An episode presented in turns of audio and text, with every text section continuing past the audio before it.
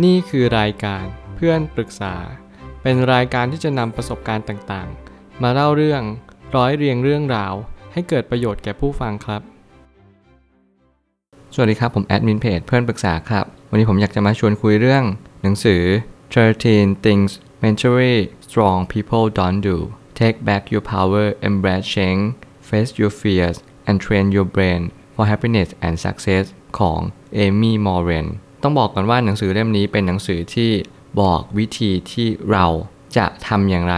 ให้เราไม่เจอประสบการณ์ที่เราจะต้องประสบกับปัญหาของจิตใจที่ไม่ดี คือหมายความว่ามันเป็น 13 วิธีที่ง่าย ๆ ที่เราจะทำกันทุกๆ คน สมมุติว่าคุณเนี่ยกำลังประสบกับปัญหาที่ทำให้จิตใจคุณแย่ลง หรือว่าความแข็งแกร่งทางจิตใจคุณอะอ่อนแอลง คุณจะทำกับมันยังไง คุณจะรับมือกับมันยังไง นี่คือสิ่งที่หนังสือเล่มนี้บอกกับคุณ ซึ่งจริงๆ แล้วเอมี่มอรินเนี่ยเขาก็อธิบายแบบในรูปแบบของเขา หมายความว่าเขาถ่ายทอดตามประสบการณ์ที่เขาเจอมาเลย แล้วซึ่งผมคิดว่ามันเป็นหนังสือที่อ่านง่ายมากๆ เป็นหนังสือที่เห็นตามเชลฟ์ต่างๆ ของร้านหนังสือทั่วไปเลย ซึ่งผมเห็นบ่อยมากที่คิโนคุนิยะ ซึ่งอยากให้ทุกคนลองไป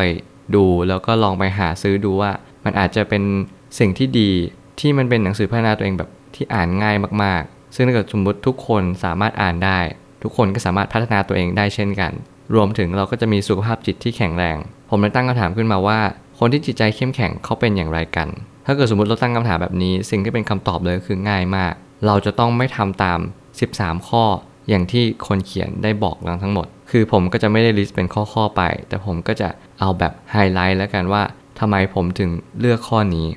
ถ้าหากว่าจิตใจไม่เข้มแข็งแล้ว จะทำอะไรก็ล้วนแต่ล้มเหลวจริงหรือไม่ นี่คือคำถามต่อมา ถ้าเกิดสมมุติว่าเราต้องการที่จะมีจิตใจที่เข้มแข็ง เราก็ควรจะไม่ทำสิ่งนั้นนั่นคือคำตอบ แต่ถ้าหากว่าจิตใจไม่เข้มแข็งแล้ว เราทำอะไรจะล้มเหลวจริงหรือเปล่า มันเหมือนเป็นคำถามที่สอบทานตัวเองว่า คุณต้องการทำสิ่งนั้นจริง ๆ หรือเปล่า มันต้องมาพร้อมกับใจที่เข้มแข็งมากๆ แล้วก็ต้องมาพร้อมกับความมั่นใจ ที่คุณจะต้องสื่อออกไป ให้โลกใบนี้ได้รับรู้ว่า คุณนั้นมั่นใจจริง ๆ ว่าสิ่งที่คุณทำไปเพื่อสิ่งใด คนที่ล้มเหลวก็คือคนที่อ่อนแอนั่นแหละ คือคนที่เขาไม่กล้าที่จะเผชิญหน้ากับปัญหา เขากลัวที่จะเจอปัญหา ความกลัวมันก็น่ากลัวนะ ที่เราจะกลัวมัน แต่ลืมไปหรือเปล่าว่าความกลัวไม่ทำให้เราไปไหนเลย แถมมันยังกัดกินเราทุกๆวัน หนังสือเล่มนี้ชี้ชัดว่าจิตใจที่เข้มแข็งไม่ได้หมายความว่าเราจะไม่ป่วย นี่คือหนึ่งในลิสต์ที่ผมอยากจะบอกว่า เราจะไม่ผูกกับจิตใจที่เข้มแข็งกับการที่เรามี disease หรือว่า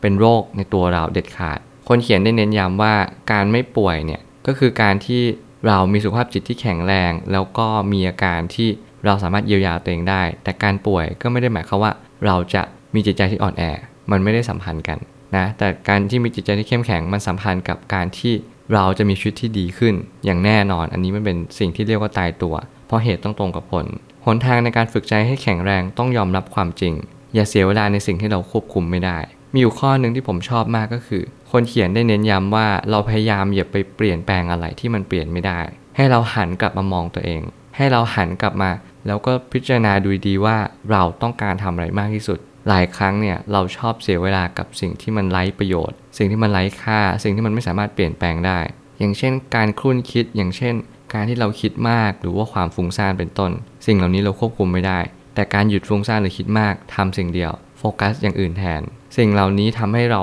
ปลี่ยนแปลงได้ง่ายขึ้น ปัญหาต่างๆ ที่คนเขียนได้เน้นย้ำกับเขา เขาเจอปัญหามามากมาย แต่สิ่งที่เขาไม่เคยทำเลยก็คือ เขาไม่เคยมีจิตใจที่อ่อนแอ แบบดิ่งเลย หมายความว่าเขาพยายามจะทำทุกๆอย่าง เพื่อให้จิตใจเขาแข็งแรงมากยิ่งขึ้น เพราะว่าพราะเขาเชื่อว่าสิ่งที่ทำให้จิตใจเขาเข้มแข็งได้ มันทำให้เขาได้ออกมาเขียนหนังสือ แล้วก็วางขายเพื่อให้ทุกคนเนี่ยได้อ่านหนังสือที่เขามีความรู้สึกว่ามีความสลักสำคัญต่อเขามากที่สุดในโลก ทุกคนล้วนแต่เจอบาดแผลจิตใจกันทั้งนั้น มันอยู่ที่เรายอมรับมันหรือเปล่า ถ้าเราไม่ยอมรับมันนั่นอาจจะปวดมากแน่นอน ผมเชื่อว่าถ้าเกิดสมมติเรา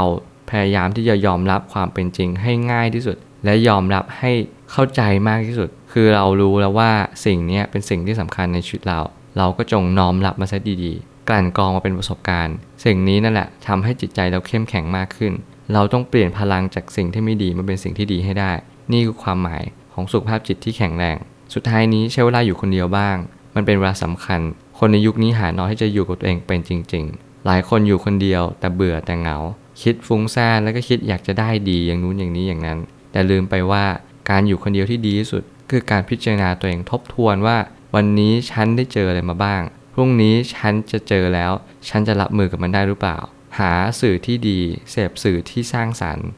เราจะได้เรียนรู้ว่า เออชีวิตมันมีอะไรมากมาย มันมีอะไรที่สลักสำคัญกว่าการที่เราคิดฟุ้งซ่าน ยิ่งคุณคิดฟุ้งซ่านมันไม่ได้จบที่ฟุ้งซ่านเลย มันจบที่คุณจะคิดมากและนอนไม่หลับ แล้วมันก็จะกระทบไปเรื่อยๆเรื่อยๆเรื่อยๆเหมือนดอกเบี้ยทบต้น ฟุ้งซ่านวันนี้พรุ่งนี้ฟุ้งซ่านต่อ พยายามหยุดให้ได้ มีสติ ปล่อยวาง ช่างมัน พูดคาว่าช่างมันบ้าง แล้วคุณก็จะมีความรู้สึกโอเคกับมัน ผมเชื่อทุกปัญหาย่อมมีทางออกเสมอ ขอบคุณครับ รวมถึงคุณสามารถแชร์ประสบการณ์ ผ่านทาง Facebook Twitter และ YouTube และอย่าลืมติด Hashtag เพื่อนปรึกษาหรือ f r ร e n d Talk ด้วยนะครับ